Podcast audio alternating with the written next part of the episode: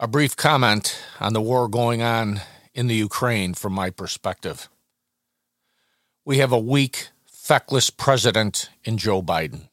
He is an embarrassment to me and many others that call themselves Americans. He is also an embarrassment to much of the world, and as such, the United States as a nation is also an embarrassment as well. But this is the man that the majority of the country wanted to lead us a lying, pompous, evil, angry old man, more concerned with himself, his safety, his prosperity, and his will being done than he is about the nation, this once great nation that he now leads. Now, I recognize that there is no government in place that the Lord has not allowed. He, in fact, has given us what we asked for, and frankly, what we deserve, and it is a mess. The country that once stood for morality, incidentally, that's God's morality found in His Word. This country that once stood for that morality, stood for bravery and justice, is now focused on itself and its evil desires. We are more concerned with homosexual rights, the advancement of more and more abortions, public schools leading the way for transgenderism and godlessness, and the silencing or removal of the voice of reason, the Christian voice. In the book of Revelation, we read this. This is Revelation chapter 18, verses 1 through 3 from the New Living Translation. After all this, I saw another angel come down from heaven with great authority, and the earth grew bright with his splendor. He gave a mighty shout Babylon is fallen, that great city is fallen. She has become a home for demons.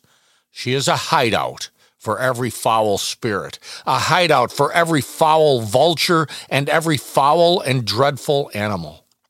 For all the nations have fallen because of the wine of her passionate immorality. The kings of the world have committed adultery with her. Because of her desires for extravagant luxury, the merchants of the world have grown rich. Now, I understand we are not the Babylon of whom the angel speaks in Revelation chapter 18. But I draw the similarity between that Babylon and the United States of America, which I believe is another type of Babylon in the 21st century. And how did we get to this point? We got there because those called by God to be his children here in the U.S. have sat on the sidelines for 60 years and done nothing to stop this evil from advancing. That's you and that's me, folks. We have done little to nothing in an attempt to try and stop these types of abominations that this country today proudly carries out. When was the last time your church met to pray for our country? If you say never, then why didn't you organize something? When was the last time your church cried out to God for every baby that has been burned, ripped apart, or starved to death every 34 seconds in this evil country? You say never. Then why didn't you start it? When was the last time your church prayed that God would turn our public schools around to allow Him to enter once again inside their walls and you say never? Then why didn't you start something? When was the last time your church had a volunteer day to draw attention to the various ministries that may need your financial or time support? And you say, We've never had one then why didn't you spearhead that movement? When was the last time you regularly, week after week or month after month, gave to a mission or a ministry, either here or abroad? When did you, when did I do these things last? And you say, never. Then now is the time to change and step forward in God's power and boldness and begin to change the world for Christ Jesus. You know, we are so comfortable sitting in front of the TV and complaining about these things, but then when it comes to actually doing something about them to change the status quo, we can't be found. We have time to relax, to vacation, you know, to enjoy our three, four, five meals a day, to, to party, to fellowship. And incidentally, none of those things are bad in and of themselves. As long as we don't forget God doing them. But at the same time, we don't have time or money to give back to the Lord's work. It's His anyway.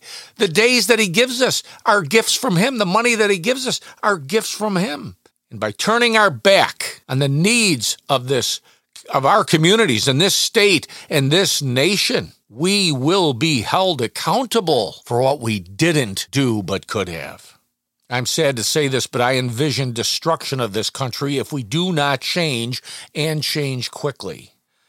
Obviously, that will take the Lord to do that work, but all of us should be praying daily for Him to reverse the evil ways of our nation, bring us and bring us back to Him and His Word at all costs. You know, if we loved this once great nation, then it's up to us to change it. Who, who do you think will do this if we don't? Do you think those whose father is the devil will change the direction of this country back to God? Do you hope that those in government will do so simply because they are leaders? Most of them are godless, evil leaders.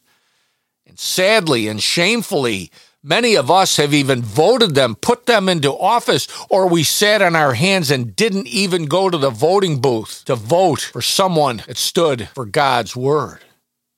We are doomed to destruction if this nation doesn't change.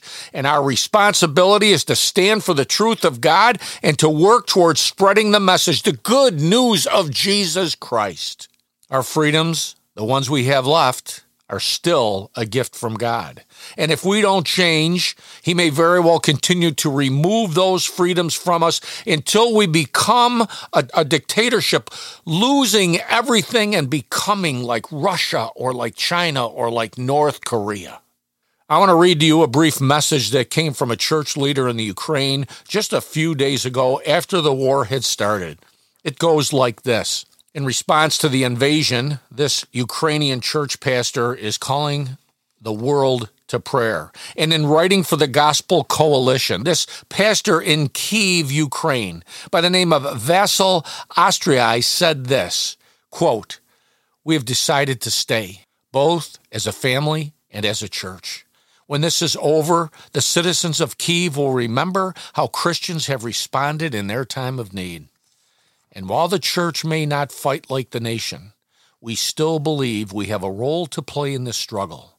We will shelter the weak, serve the suffering, and mend the broken. And as we do, we offer the unshakable hope of Christ and his gospel. While we may feel helpless in the face of such a crisis, we can pray like Esther.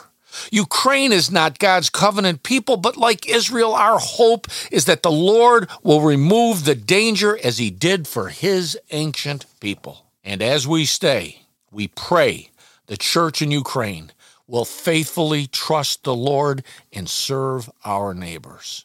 End quote. Did you hear that? This pastor knows and believes that the church, the Christian church, the church that will never fail, the church that the gates of hell will not prevail against, that church in Ukraine will stay put in the midst of war, death, and destruction. Why? Let me read part of paragraph two once again. We will shelter the weak, serve the suffering, and mend the broken. And as we do, we offer the unshakable hope of Christ and his gospel. And as we stay, we pray the church in Ukraine will faithfully trust the Lord and serve our neighbors. Well, we can and should have exactly the same attitude about the church in the United States.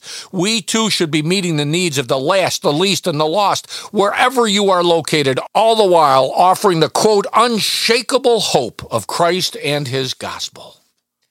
In this regard of complacency and apathy here in the United States, I believe we are lost sheep, people.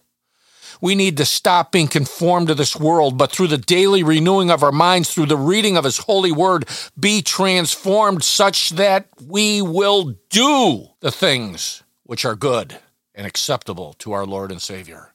We need to allow the Good Shepherd to draw us back to Him, such that in all that we do, we do for Him and for His glory and it is never too late with God in the picture.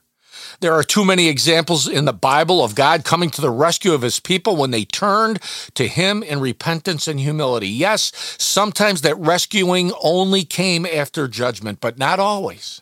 If God has begun to judge this nation, let's do what He's called us to do. Maybe then He will reverse this action of judgment. And then we can watch Him work His perfect work in the world, this nation, and most importantly, in our own lives. Now go. Do what He has called you to do. Leave the world behind and focus on the fact that you are citizens of heaven and let that change your minds and your actions now and always. After all, Jesus wins. He is the King of Kings.